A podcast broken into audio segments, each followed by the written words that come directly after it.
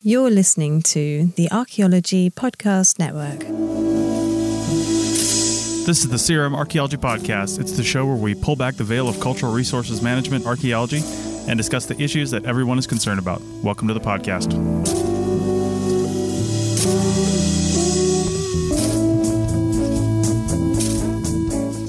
Hello and welcome to the CRM Archaeology Podcast, episode 276 for October 31st, 2023. I'm your host, Chris Webster. On today's show, we talk about the many ways to do one thing right. So get ready to stand your ground because the CRM Archaeology Podcast starts right now.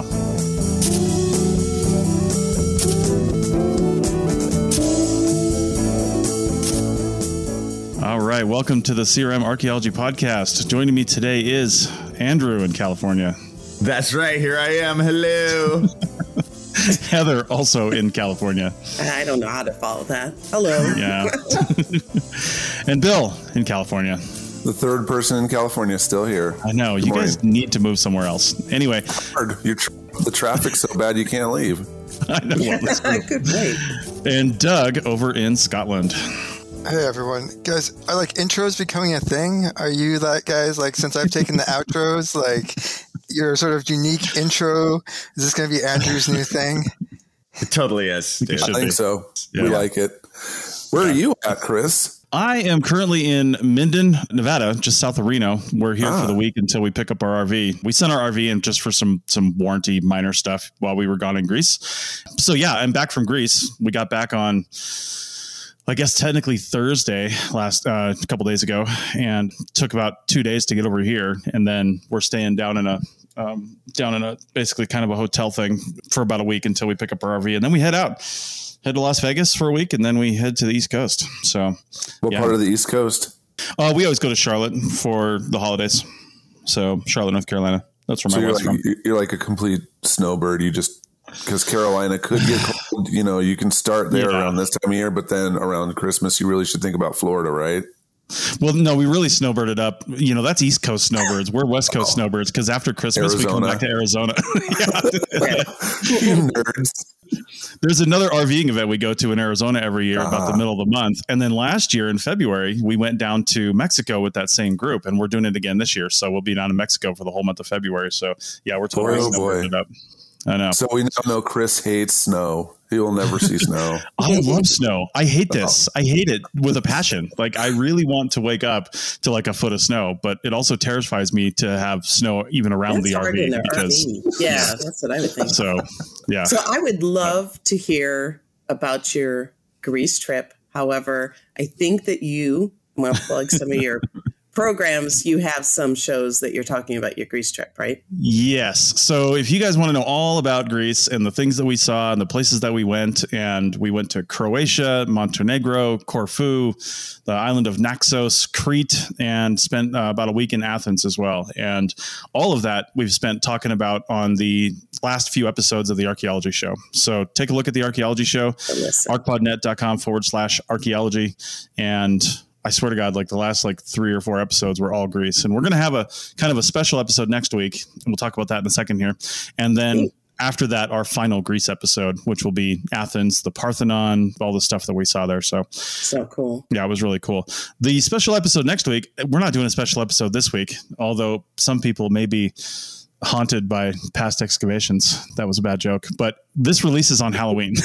so we don't, there's nothing special about Halloween in CRM, but you know, maybe, uh, uh, I don't know if we can come up with anything or not, but we really can't. So, so uh, let's talk about this. So I was thinking about this topic for some reason. I don't know. It just popped right back into my head. I had an experience like back in 2008 2009 timeframe give or take it was with a, a company that we were relatively new with but we my wife and i had had quite a bit of experience excavating on the east coast. Our first like two or three years in crm were all block excavations like phase three block excavations. And it was just that's what our experience was. And so we get out on this project out in the west here in fact, I think it was in Utah, and we're starting with one by ones in these in this little area here, and then we were going to move into possibly some block excavation in another phase or another time. We never did that; it was just the one by ones, and so the project manager, you know, she's setting us up and she's uh, put us together, and we had you know partners, and she's like, hey, you know, you guys, and uh, pointed to me and the the person I was working with, and said, you know, dig dig a one by one right here. They actually had a, a nail in the spot where we wanted the, I think the the northwest corner or whatever it was, because they'd already they'd already lined that out with a total station, and we proceeded to set it up. And just just from putting our nails in and setting our datum for that particular one by one and then we'd correspond the datum for that one by one to the site datum right? So you can get a, a full uh, vertical elevation for the whole thing. And she just started losing her mind on me because and and the person I was working with also came from the East Coast. And I don't know if that had a factor in it or not but we were just realizing that there were very different ways to do the same exact thing right? Neither of them none of them were wrong and they were all right right? Except the point of this story is the rigidity in you will do it this way because that way is wrong is what I really wanted to talk about here, right? So from setting up excavation units to to different things like that, if you've ever worked in more than one state, and I mean more than one state, not just in the Western United States, but if you've worked across the country in a, in a few states, you really start to realize that there's more than one way to do something right, right? And that's what I want to talk about, Bill just sounds to me like this person was a bad leader. if you were in charge and you were doing something that's pretty regular, yeah. you know, making a square with string and right. some nails, and you're losing yeah. your mind over something, I mean, either you've got a lot on your plate that no one else knows about, or you're just a really bad supervisor. Yeah, and I think she was just a really new supervisor. That's what it was, right? Because I was, I was a few years in to, to a career in CRM, didn't have my master's degree yet, and and again, my ex, my experience was all East Coast, and she had just gotten her MA, and the whole excavation and sampling strategy was based on a single article that she read in a, in a journal somewhere, and so she was doing doing this whole sampling strategy based on oh, that. Man. And I think she just I think she just really had a lot of pressure on her shoulders and really couldn't handle doing anything differently than she expected it to be done. You wow. know what I mean? So, yeah, Heather. You know, I don't like to excuse bad behavior. However, I'm trying to look at it from her perspective. right, right. So when you have a work plan, you have it set up for a certain reason. Now, of course, you need to be flexible because there's discoveries in the field that you need to react to. There's conditions in the field that you need to react to. So you start off with the best of intentions to at least work in that direction with the work plan that you set up. But it is difficult if somebody comes in and says, let's say you have a datum and you want you're having the datum on one corner mm-hmm. and every unit has to have the datum on that one corner. Right. If somebody comes in and says, "No, I always put it on the southwest corner." And that's what I do. right, right. I never waver from that. It's a it's a luck thing or whatever people say, or mm-hmm. or it's wrong to do it anywhere but the southwest corner. So I think there needs to be some give and take. But when it comes to the person who writes the work plan, that is should be the default. Um, but then, of course, in an effort to excavate and actually get the data that you want or that you need, right, to mm-hmm. do it in a thorough way, you do need to be flexible from you know the the crew supervisor or the the person who's who who's supervising the effort does need to be flexible. Yeah. So I think it sounds like delivery was wrong, and for her to say it's wrong to do it that way is very short sighted and shows a lack of right experience. But I do want to make that point. Yeah. And as far as something like the datum corner goes, just to bring that up, because that that was that wasn't necessarily an issue with us um, only because the person and i that were working we understood that hey this all has to be consistent otherwise they won't know how to plot this thing correctly right, right. so right. You, you, i don't care what corner you use right it doesn't actually yeah. matter as long as they're all the same yeah, so. that, that, was just an example i used because yeah, exactly like to argue well you're right Adam. yeah oh you're totally right people do argue yeah. about it yeah and the big thing before we get to doug there that her and i kind of threw down about was we had nails in the corner and they were like the the typical like 12 inch wow. galvanized nails um, that, that people use yeah well yeah so the nail was in the corner the ground was the ground was relatively soft and it wasn't um, she she wouldn't let us offset the nails because when we're just doing a one by one i like to use like eight nails right and i'll, I'll put them mm-hmm. like 10 centimeters past the wall and then that way your That's nail's not pulling out and it's more stable right yeah. and mm-hmm. also just because the the ground surface right there was a little bit it was a little bit um, how should I say it? Uh, it? it? wasn't very even, and it was difficult to keep it like you know to clean it up from where the datum nail was going to be. So a technique that we've used in the past is basically you set the nail so that your datum is actually at the nail head 10 centimeters above the ground surface, right? And yes. then all your measurements you're basically just subtracting 10 from all your mm-hmm. measurements mm-hmm. and then you've got a ground surface but you know your nail's always there and you test it every once in a while and make sure it hasn't been kicked or moved or something like that but right. it just it's just better than having the string coming across the the ground surface right there and being affected by it. You've got it up in the air, it's free, and it's yes. and it's doing its thing. And she just could not handle that. Had to be at the ground surface. Had to be at the ground surface. And mm-hmm. she just was like, "All your measurements are going to be wrong." And I was like, well, no, we know how to subtract 10. So, you know, it's not that big a deal. okay. Yeah. I was curious about the specifics, like what you did, right. like quote unquote, wrong. Yeah. So, so your crime, Chris, was that you, yeah, Chris Webster, put a datum at 10 centimeters instead of ground surface. Yeah. Absolutely. And you backstaked. And you backstaked. Yeah, I oh, tried right. to backstake. Yeah, she wouldn't let me. Oh my god. Yeah. Well, yeah. I don't, I don't know. So, Maybe we can. That's how I do. Offline. I do both those. Yeah, me too. yeah. Yeah, I wonder why I do both. Yeah, yeah. Why is that? Hmm. Because it works. well, and I force all my minions to do that. Yeah, and also because that's how Andrew taught me. Yeah, yeah. Well, yeah, well, there you go.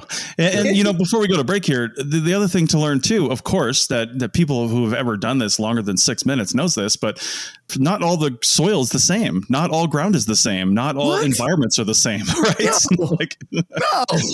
I know. So you, you got to use whatever technique works for that situation, yeah. you know. And if you're, right.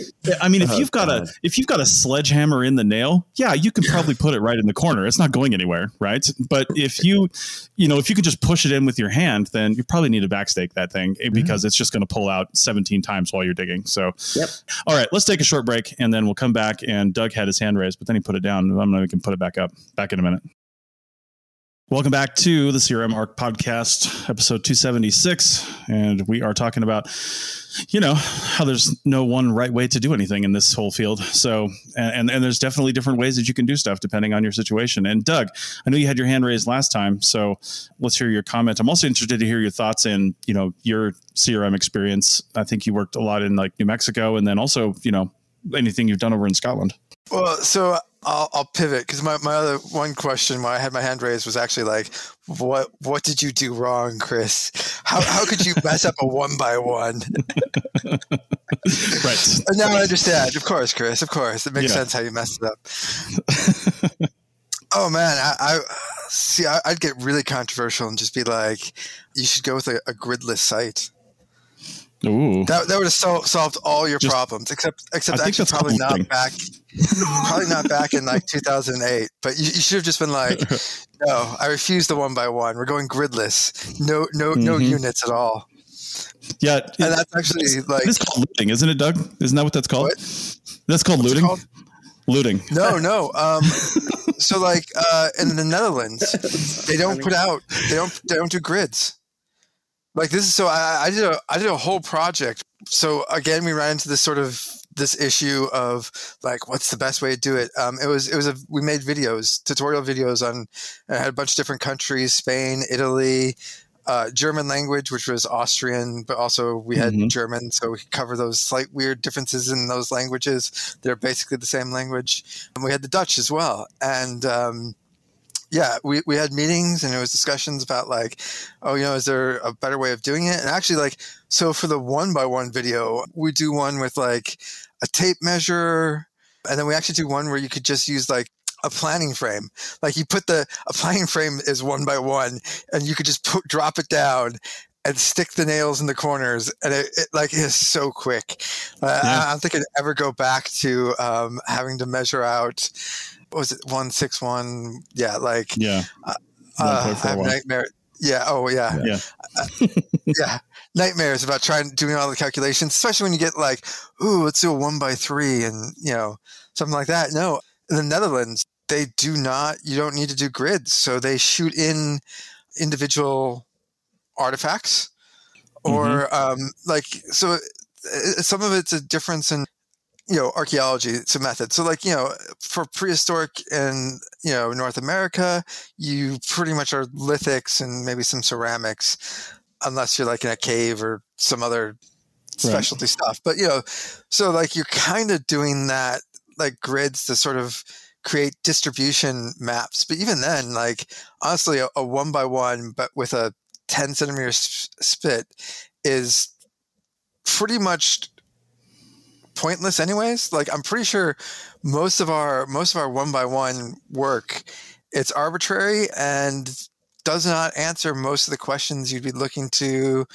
answer with it. I mean it kind of somewhat makes sense as like an arbitrary thing for maybe shuffle test pitting or something like that just because you know you need you need to have some sort of standard and one meter by one meter makes sense but I've also you know people do 50 by 50 centimeters. Mm-hmm. you know it, it's fairly arbitrary and uh, makes no difference. But yeah, you can totally do like literally. They were very shocked when they're like, "You have pegs and nails in your site? The tripping hazards, and why would you do that?" Like the Dutch were just they're very Dutch. So matter of fact, of like, yeah. well, that's just stupid. Okay, well, speaking from somebody who comes from Dutch ancestry, a little more diplomatic than that. But um, oh, but no, I do understand. No, I not. understand. I'm not. Now that all makes sense. Now that I'm Dutch, it makes all. anyway, I think that there's a huge difference. I mean, obviously, let, us just kind of go to the other spectrum. Greece, where you were just at, or yeah. Egypt. You know, they don't typically. They're not doing these large grids with, you know, one by ones. Typically, they they work based on discovery, mm-hmm. I see that that is starting to change, even in California, where you know we do do a lot of work based on discovery. Just these hard grids that you don't move from because you want to have the sample size, and you know I, I don't think that anybody does it that rigidly anymore. Yeah, from my experience, but there's a complete difference. There, there are reasons why we do what we do in America and and in California, especially when it comes to prehistoric, because we have no idea what we're looking for sometimes. And what we find is so, can be so small and easy to mm-hmm. not find, you know, if you right. don't do it right. So, and, and you need to have a sample size, mm-hmm. a representative sample size. So, you know, I think there's reasons, and I think this just goes to the theme of this, of this podcast is that there are reasons why conditions will motivate your work plan. It all has to be based on what you're dealing with. You have to yeah. make a work plan. You can't be rigid, but at the same time, you do have to, if you have a work plan and it's takes into account all the conditions and and the potential that you could be that of what you could find and what you're looking for, then I think you do need to have some systematic approach so that the data in the end, I mean, the worst thing, right, is we get back to the lab, we don't know what we're looking at.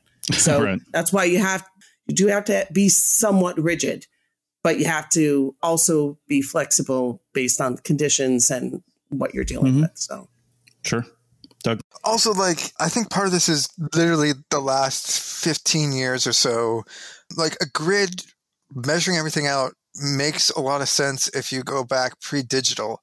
And, like, you actually still had to like measure out maps and a grid was incredibly helpful for that and accuracy was greatly improved on site plans but yeah these days technology is such that like even like the gps units you can pretty much you can get like sub centimeter accuracy and just shoot in everything um, mm-hmm. with some of those units so it, it made sense years ago and i I think some of that is like a holdback of like actually, yeah, if, if you still if you don't have the technology and you're still doing everything by hand, yes, you definitely need a grid, or yeah, you could kind of try to do it without, but like your life would be made so much easier. There's some questions in sort of going in the chat, and one question is like uh, the bill had was like do with like the grid list. Do they even do square units? No, no, you don't like. The idea behind gridless is you don't actually have units like that. And I've actually seen excavations that so in certain soils obviously with a, a grid you're, you're, like oh all the sides should be like you know it should be a square it should be straight mm-hmm. and then we've all been through that where like loose soils you start going down and then like your sides start coming down with you and right. they collapse Um, but uh, I've I've seen some excavations where it's circle circle units because you know a circle physics basically it, it keeps it the sides from collapsing. And mm-hmm. so, like, depending on your soil and how di- how far you're going down, um, I've seen for health and safety reasons, you do circle trenches. Yeah, um, and there's nothing nothing wrong with that. And like, so with this with a gridless uh, site, you strip back areas, and because you you're shooting in all the points. So if you're finding any features, if you're finding any artifacts, you don't like you can shoot in. You can make the most random. They tend to end up being sort of squarish, rectangle excavations anyways because that's just easy but like you could do a snoopy designed uh, uh, like you could get creative like as you want like start doing um crop circle style um trenches. There's nothing like there there's no reason why you you need to have a straight trench for most most everything you're doing. Um, so yeah, it, you can have wiggly lines, and you just go and shoot it in with your GPS, or I guess if you're a slightly older school total station, and I guess if you really wanted to, you could do a tape measure and plane table and all that sort of stuff. Um, it's a lot harder, but yeah, man, you, you, there is no reason why you actually need to have square trenches. No, I see all the hands going up, so I, I feel like people are going to yell at me. You know with that. Pretty you know, much on fire. But what's crazy is I've, I've, already done this too before, and I, I absolutely get what you're saying. The only time you're really using those square units or, or rectangular units is when you, you know, you think you want to get some kind of a volumetric sample. Yes Thank you. Mm-hmm. Right. In case it's much easier. If you've stripped down to the level exactly. where the features are at, you can't really run the backhoe back over archaeology. Yes. So if you've bisected all these different post holes and features, but there's more down below, then you, somehow you have to get down there and people digging trenches or shovel probes or something like that straight down is the way that you see if there's more layers below that. So I, I get it. And actually it is way better. It is way better to just shoot in features and stuff and dig them haphazardly or however you want, you know, because you're really going for the shape of the feature rather than some arbitrary square. Yeah. Right. Right. But there is there is a, a balance, you know, as we listen to Doug's European postmodern psychobabble on archaeology. I I uh, I would say that there there is balance because I've seen you can easily see how this would go too far the other way too. You yes. know, and and it's kind of like I think what Heather was saying before. You just sort of have to match you, you, what you're doing to the scene at hand. Always thinking with a little bit of science, though. I, I don't like just a sort of free for all. We just shoot them in because we yeah. got modern technology to the sub centimeter. I'm like, yeah, until all that stuff breaks. Like, why don't we just go old school? We'll put some one by ones out, thoughtfully placed, and we can dig them with old tools, and that's completely fine. And I, in my experience, I much prefer that to like this week's ideology that will be foolish next week. Hmm. So I believe this episode started with "There's no wrong way to do something." you guys are just turning me in, turning to me about doing gridless sites. I, I, I feel like I've, I've, pushed the limit of our. There's, there's, no wrong way to do something. There's a caveat to that. I mean, yeah. as long as you again go back to your strategy, and whatever, as long as you have a really good strategy you know, to start mm-hmm. off with, the research design to start off with. And if you, every action and decision in the field is based on that and, and willingness right. to be flexible as you come across, you know, with discovery. If you stick with that, then you can be flexible. But you, that's why research design is so important.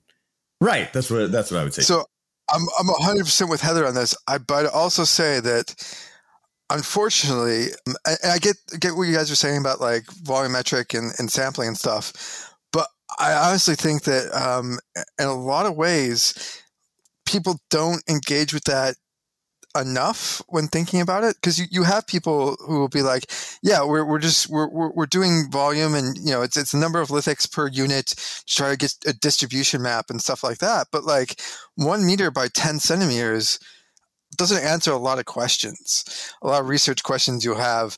And actually, to be honest, like how many site reports have you guys actually like? We, we always take these measurements. Occasionally, there's a distribution map in a um, site report. But for the most part, a lot of those measurements of like you know this this uh, spit and this uh, uh, grid or you know this uh, unit had oh, 150 lithics or something like that.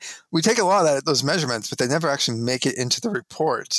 Mm-hmm. Um, I, would say is like there's there's a there's definitely a, a hold on to like a one meter as like the standard when not necessarily that yeah. should be the standard depending on the questions you have. I disagree. I think I think you need some sort of standard just to go with. It's okay. I understand it's a bit arbitrary or whatever, but it's so much better to have some sort of unit standard, you know? And what's funny is I'm playing the part of the more rigid guy in this, and I'm usually not that guy, you know, in this world. I'm very much into think of uh, dealing with what happens in the moment. But I think we don't throw out the baby with the bathwater. Be like, oh, one by ones, they're so last century. It's like, no, no, no, no, no, no, no. They work well. and also, you keep saying that, like, oh, they don't answer the research questions. Uh, sure, they do. You know, yeah. I, I, guess the only time they wouldn't answer is if you were so rigid that you only dug your square in your in your preconceived spot, even though you could see that all the artifacts were 14 meters away. You know, but oh, I must follow my rigid science guidelines. Then I understand. Yeah, yeah I, what, what questions do they answer? Well, what questions are you talking about? Because all you keep saying is like, well, they just don't answer the questions. Like what? Okay, See? so like the only reason no, you the put them in reason, the right spot. no, no, you're you're thinking, but you could put any size shape trench anywhere to answer yeah. that.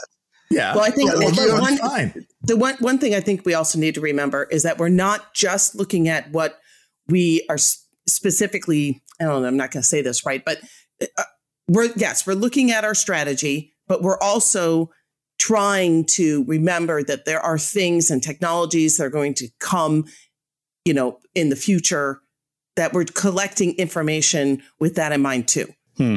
So sometimes you're collecting information that you're not going to do anything with, but we have it in case, you know, in the future. Yeah. Something okay. can be done. Okay, with that and the you know discussion at hand, let's, let's take this over to segment three and uh, and wrap this up. Back in a minute. Pulling up to Mickey D's just for drinks. Oh yeah, that's me. Nothing extra, just perfection and a straw.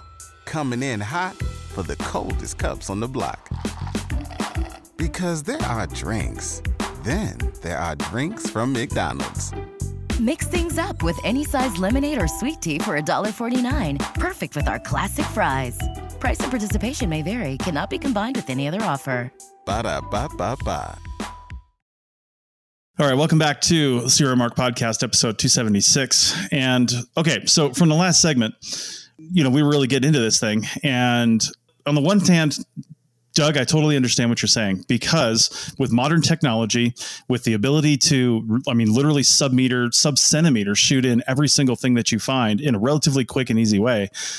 Is there a reason for you know putting everything into grids in certain circumstances, right? And and it's been brought up, and I, I do have to echo this too as a business owner.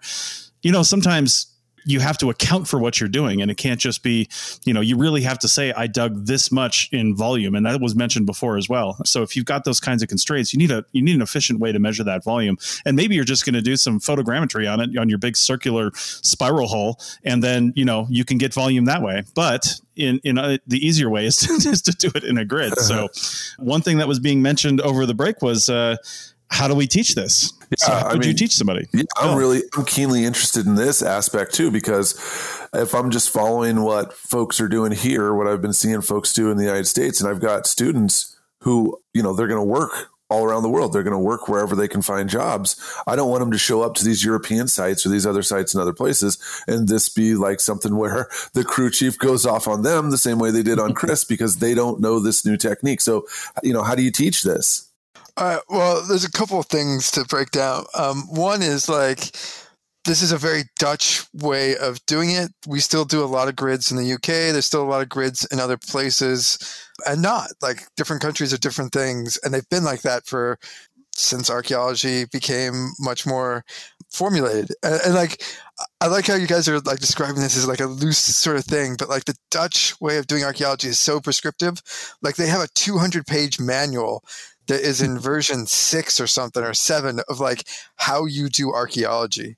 And like it is incredibly prescriptive, but they do it because it works. And it's it's pretty easy to teach because you're basically I, I get where where Chris was saying, you know, it's just really easy to like pull out, oh, I, I dug so many squares and we went down this depth and now I can quickly calculate it.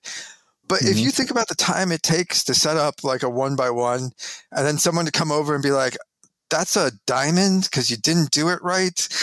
and like, like all the time for that, like setting up a, a one by one, we all do it. We're all pretty pros at it, but you know, it still takes a couple of minutes and you can literally shooting in with a GPS, send one person around, and like the time you're actually going to save more time of just shooting in, or yeah, photogrammetry. Like so, a lot of a big new thing is just doing photogrammetry, and in that software, do a couple of shots of your your trench, so you get a lot more out of it because you can get all your photos at that time too. You can get a 3D model if you need to, and then you can literally just pull out the volume out of the thing. So it, it like it's not quite simpler. It's just a, going back to the, the the topic of this episode. It's a different way of doing it, and in terms of teaching it, like it, it's. I, I think I'm slightly confusing, but imagine like instead of doing one by ones, you had a trench that was uh, 1.6 meters by 2.4. It's still a square. It still works. You're still excavating to an area, especially if like, you know, there's a lot of topsoil and you've used some sort of, you know, backhoe to just pull it back and you've basically scraped back to an area. So especially if you have like a lot of overburden that you maybe need to go down like half a meter or something like that, you just scrape down and then you go in there and you can also scrape back at at, at layers. So I think maybe we're saying the wrong things, but earlier where people were talking about like, you know, going down, there's features below yeah, having a square that's like one by one or a square that's like two by 1.83 or something makes absolutely no dis, uh, difference unless you're doing all your calculations by hand at the end. Like you, you're not going to teach it any different. You say you are excavating the areas that make sense and you stop like so if you're digging features you stop let's be honest it's it's crm so like you we, we kind of say like you know you put it in one by ones, but your your site ends at the end of the site. So if you're doing a pipeline, I don't know, you have so many meters on each side that you're allowed to excavate, and then as soon as you hit that line, you stop. Like even if you found like the most amazing like I don't know Ancestral Pueblo village, and you've just hit the corner of it, but if it goes outside of your um, excavation area for CRM, yeah, that's nice. You can maybe someone at a university, most likely pot hunters will get to it first, can go back in like 80 years and dig it. But um, yeah, yeah it doesn't tragic. really matter.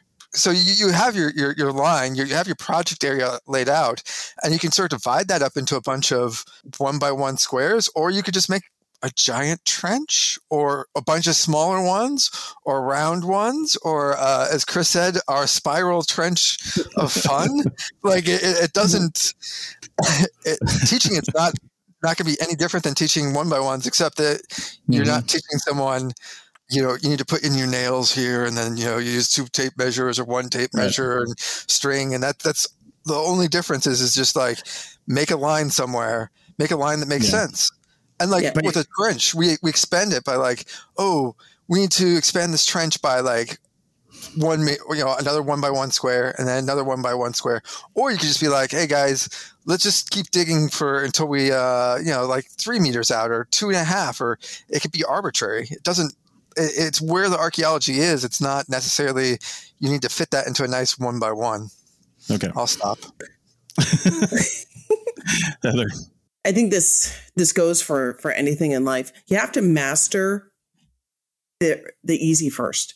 And so when you're teaching to answer Bill's question, when you're teaching people, you they need to master something first in order to learn how to do this. And yeah. when you're teaching, you're looking for mastery of that skill while also teaching the spirit why you're doing it but you need to master the skill before you can start playing around. Because if you throw you throw people out doing Snoopy units, which I love that idea, or you throw them out doing spiral units or whatever, that is for people who are at the level that they can play with those. Like there's got to be some, like Andrew said, some science to it. And the only way to teach people is to have them master on something that is certain. And that is that one square unit is, is one of the easiest ways to do that. And then once they've mastered it, then they can start. I'm not saying playing like, like they're not thinking about it, but then they can start moving off of that one by one. But you got to start yeah. somewhere. Yeah, mm-hmm. I think that is such a great point, right? You you need that building block to go further. Absolutely. And it, it's it's so teachable. It gets you so much bang for the buck, you know, l- learning the one by ones. I do I do really enjoy teaching them. And I would say one other thing about the really wild, you know, spiral digs or whatever. Imagine reading that report like 10 years later and you're like, oh god, they did this stupid spot. Uh, you know, because it, it, you can't then compare it to other stuff in the area, you know. And I get it. Uh, if you're following a feature or something, that's different. That's different. You know, we all understand that. But there is something to be said about the sort of old school way. And that doesn't mean that, you know, I'm all of a sudden shouting, you're doing it wrong. But on the flip side, you know, on the flip side, if I'm not using the Dutch manual, I'm not doing it wrong either. You know what I mean? well, I'm, I think that if, if stuff's changing, man, and if, if you got a situation where the backhoe just strips down to the level that the cultural layer and then somebody's flying a drone and just shooting in every single thing. And somehow magically you've got a phone or a tablet or something that is seriously within a centimeter. Because i mean that's what we're talking about here. I'm teaching people to get this thing within a centimeter or so of error yeah. And so yeah. if, if if you got a thing that's doing all that and it's shooting down a laser dot or a spray paint exact location of exactly where your stuff's supposed to be at and they tell you, you know, bisect this thing, or I want you to dig a Snoopy right here, and it traces the Snoopy with a LED on the ground, and you can do that. Then who are we to t- who are we to tell people to keep doing the square if now just all the robots are going to set everything up? And, and someone just teaches them how to dig whatever they've got, right? Like 10 years from now, imagine them reading our stuff and being like, oh God, they're still doing the 1900 squares. Boy, oh boy. but, but there's got to be a reason. There's got to be a reason. How but many CRM companies have yeah. all that technology? You know, if you if you throw people students in and say, you know, it could be this, it could be that, and you're not right. teaching them something that they can at least master. I'm not saying that you're stuck with these one by ones, but you got to teach them with something. And if somebody's come up with a better one, a better way, great, let's do it. But let's not do it for change's sake, just so that we can have something different. Let's mm-hmm. come up and thoughtfully come up with something if something comes up and they're and it's better, then fine, let's go with it. But I mean, we're talking about all these technologies that a majority of CRM companies, special, especially small ones, do not have. So when you have that technology, then you can work with that technology, but we still have to be producing students, people going into the field that know how to do the basics. Yeah. Yes. All right. Uh, just one last thing is like, okay, I was being facetious with the whole Snoopy. Like, guys, it, it's physics. We know that, Doug. No, no, no, matter what, you're not doing a spiral. It, it, it's basically going to we be squares. It's going to be squares or rectangles, but uh, just it doesn't have to be measured exactly by one meter. You could do centimeters. You, you I, I, maybe I should rephrase this.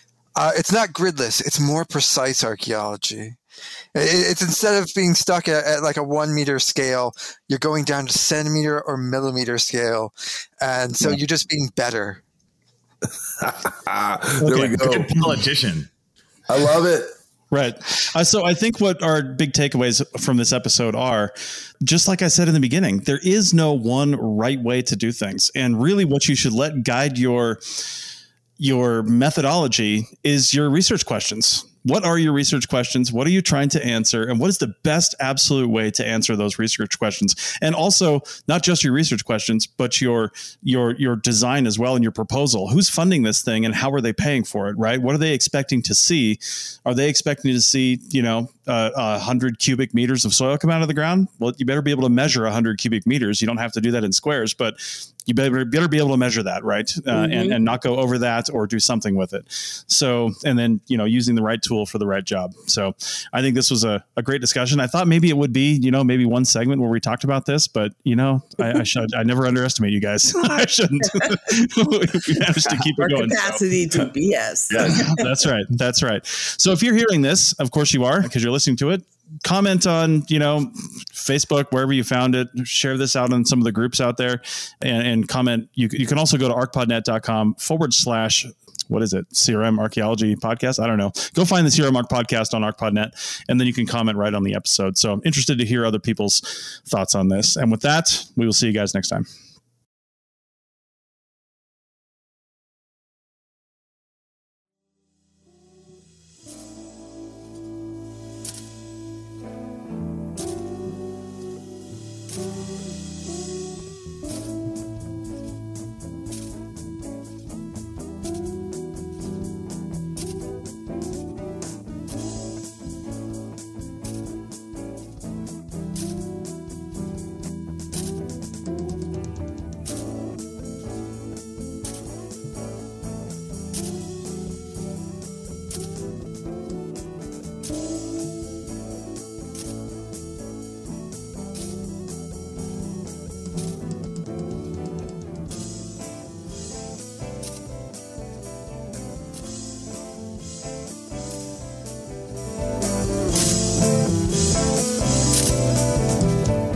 That's it for another episode of the CRM Archaeology Podcast. Links to some of the items mentioned on the show are in the show notes for this podcast, which can be found at www.archpodnet.com slash crmarchpodcast. Please comment and share anywhere you see the show. If you'd like us to answer a question on a future episode, email us. Use the contact form on the website or just email chris at archaeologypodcastnetwork.com. Support the show and the network at archpodnet.com slash members. Get some swag and extra content while you're there. Send us show suggestions and interview suggestions.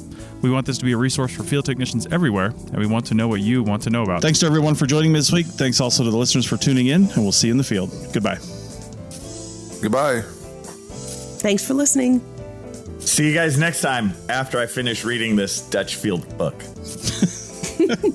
Oh, it's, it's no longer a book. It's actually online now. They've they've, they've updated it. Yeah, the whole website. As soon as I finish reading this online article. So 20th century. Yeah. Yeah, yeah. No, they used I to have a manual. They, they literally used to have okay. a physical manual. Um, I've been doing that's like wrong. version one. Yeah. yeah. Right. Just, but, just uh, yeah, into bonus content. All right. I, will just say I'll, I, I need to say my goodbye, which is just going to be like, stay Snoopy, people. I thought it would be Totsines.